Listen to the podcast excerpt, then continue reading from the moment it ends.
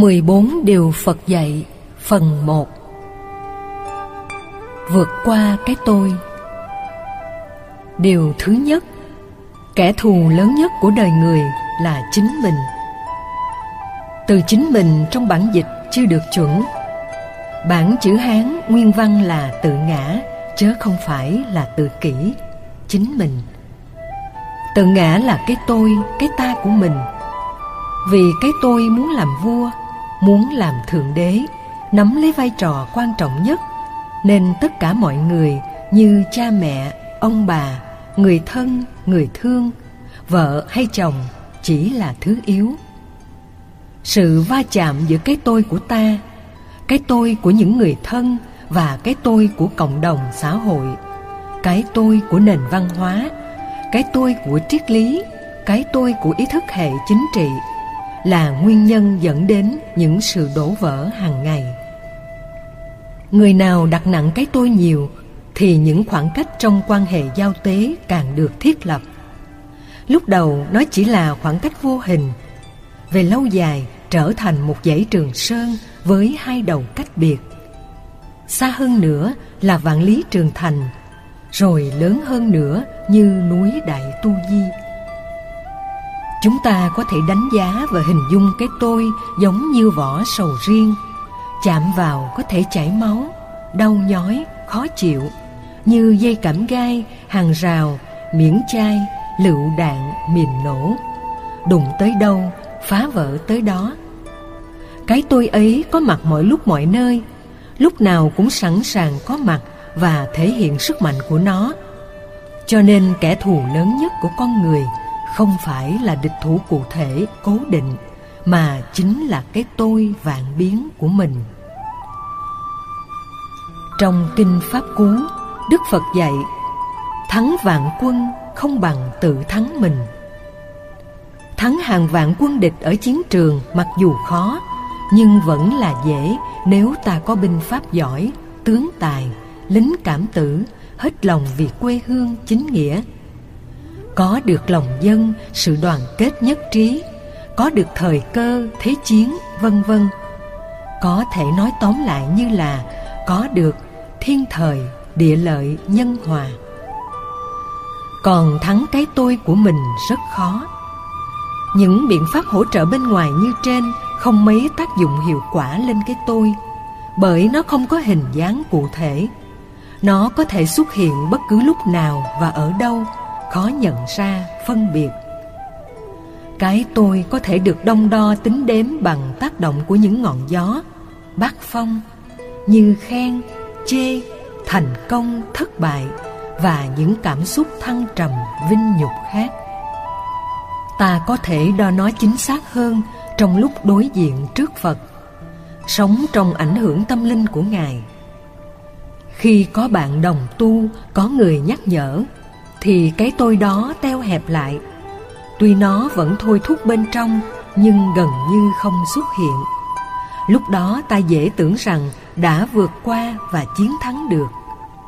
Nhưng khi đối diện với nghịch cảnh, đứng trước những lời khen, tiếng chê, thị phi và nhiều hành động, chọc gậy bánh xe, phá đám, phủ nhận các cố gắng, thành quả của mình, thì cái tôi bị trao đảo lúc đó ta mới thấy rõ mình đã chuyển hóa cái tôi đến mức độ nào. Nền văn hóa phương tây ủng hộ và đề cao cái tôi tự do, cho nên tình làng nghĩa xóm mờ nhạt trong lối sống. Họ không bận tâm nhiều đến người khác. Quen sống trong thuận lợi, khi đối diện trước những nghịch cảnh dù nhỏ thôi, nhiều người đã tưởng chừng nghiêm trọng lắm, như trời sập trên đầu đất lở dưới chân. Chỉ mình là nạn nhân duy nhất, khổ sở nhất. Dân gian việt nam có câu, nhà giàu đứt tay bằng ăn mày sổ ruột. Đứt tay là chuyện nhỏ, do bất cẩn, sơ ý trong lúc sinh hoạt thường ngày. Nhưng vì người giàu được nâng niu, xem trọng quá mức, được nhiều người an ủi vỗ về, làm cho cái tôi của họ nhân cao, khiến vấn đề va chạm trở nên trân trọng. Trong khi đó, đối với người nghèo, quen sống trong hoàn cảnh khó khăn, không được quan tâm, chăm chút, nên khi bị tổn thương lớn, đối với họ cũng chỉ là việc nhỏ. Cái tôi có cấu trúc hoạt động là trương phình, tăng trưởng, giãn nở, teo hẹp. Tùy theo tâm lý hãnh diện tự hào hay mặc cảm tự ti mà nó lớn lên hay nhỏ lại đây là hai phương diện của cái tôi. Sống với cái tôi trương phình, đi tới đâu ai cũng sợ, không dám thân cận, hợp tác.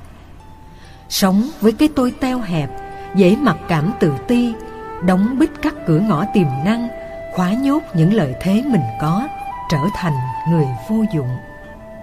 Đó là hai mặt trái ngược của cái tôi. Cả hai đều làm cho con người mất đi lợi lạc bởi nó cản trở sự phấn đấu, học hỏi, cũng như nỗ lực tinh tấn, giúp cho con người đạt được hạnh phúc chân chính.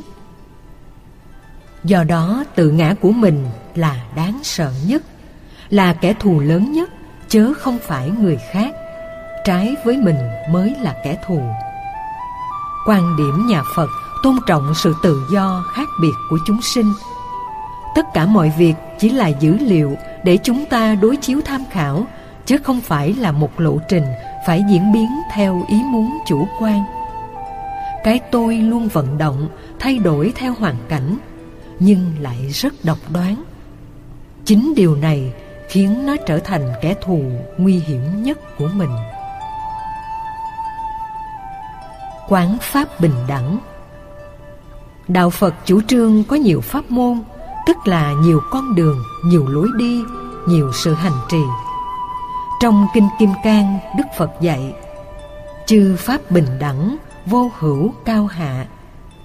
Các pháp môn vốn là ngang bằng với nhau, không phân cao thấp.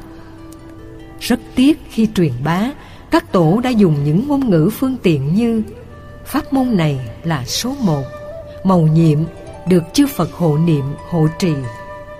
Làm cho chúng ta cảm giác các bài kinh có cao, có thấp có phân tầng xã hội, trong khi nó vốn không như thế. Cũng như trong các loại thuốc, không thể nói thuốc nào hay hơn thuốc nào. Chỉ có uống đúng thuốc thì nhanh hết bệnh, uống trật thuốc thì bệnh nặng hơn thôi. Như vậy phải tùy tình huống mà chúng ta phân định. Các pháp môn theo đạo phật cũng như vậy.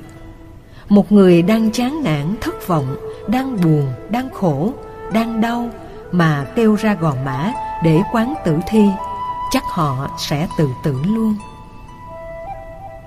Trong thời đức phật đã từng có những tỳ kheo như thế. Vì buồn chán khi nhận ra thân thể ngủ uẩn, họ ra gò mã lại gặp toàn xác chết, tan tốc sầu bi, khổ não. Mức độ của nỗi khổ từ đó được cường điệu, tăng trưởng, nhân rộng, kích thích đối với những người như thế mà dạy về phương pháp quán tử thi, lợi bất cập hại. Về phương pháp quán vô ngã, trong phương pháp quán tử thi hay vô tự tại, không quan trọng nó cao hay thấp, chỉ cần đặt đúng tình huống thì có kết quả. Ví dụ, một người ăn chơi đang lún sâu trong sự hưởng thụ, quá đặt nặng chủ nghĩa xem cơ thể như là thượng đế vung vãi tiền bạc để chăm sóc nó. Như thói quen của nền văn hóa phương tây, nơi mà người ta bảo hiểm cái miệng, con mắt, cái tay bằng hàng triệu đô la. Nếu dạy họ phương pháp quán tử thi để họ hiểu được cái vô thường khi thấy tử thi trương sình, hư thối, rã mục, trở thành tro bụi, vân vân, sẽ khiến họ bớt đi chấp trước, bình thường hóa và sống với cái ngã như là người bạn, không quá hưởng thụ, cũng không quá bi đát. Đó là phương pháp tu đạo. Cao và thấp còn lệ thuộc vào căn tính và sự ứng dụng với từng con người.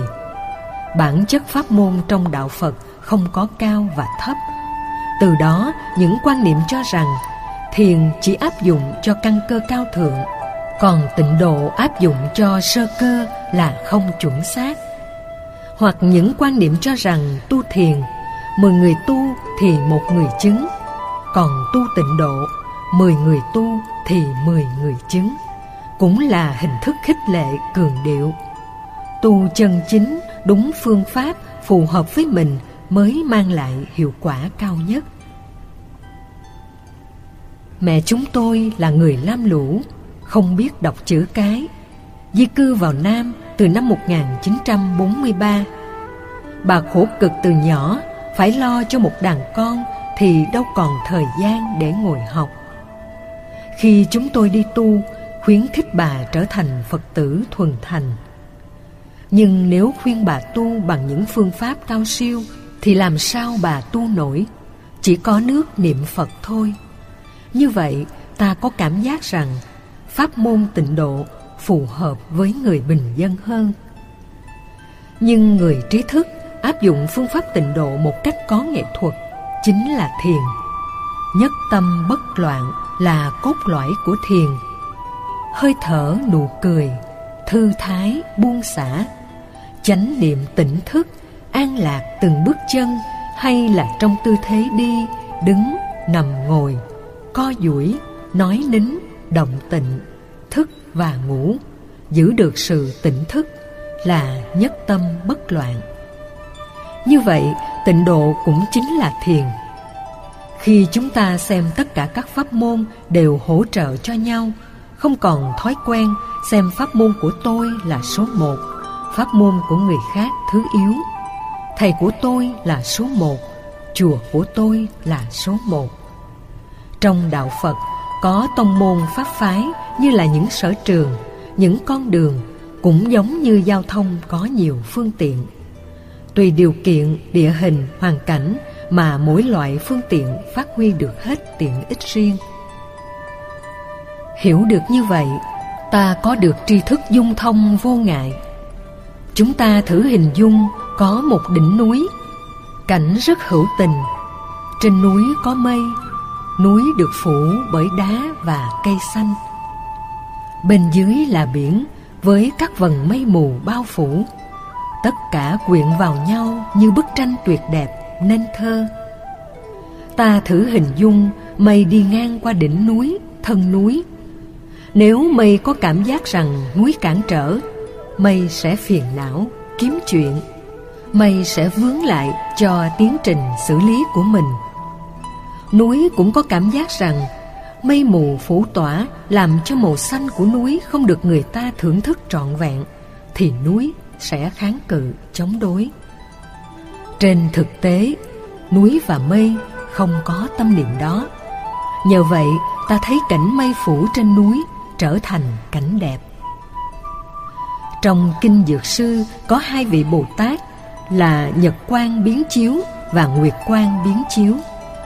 Nhật quang là ánh sáng mặt trời nguyệt quang là ánh sáng mặt trăng. Mặt trời và mặt trăng hiếm khi gặp nhau.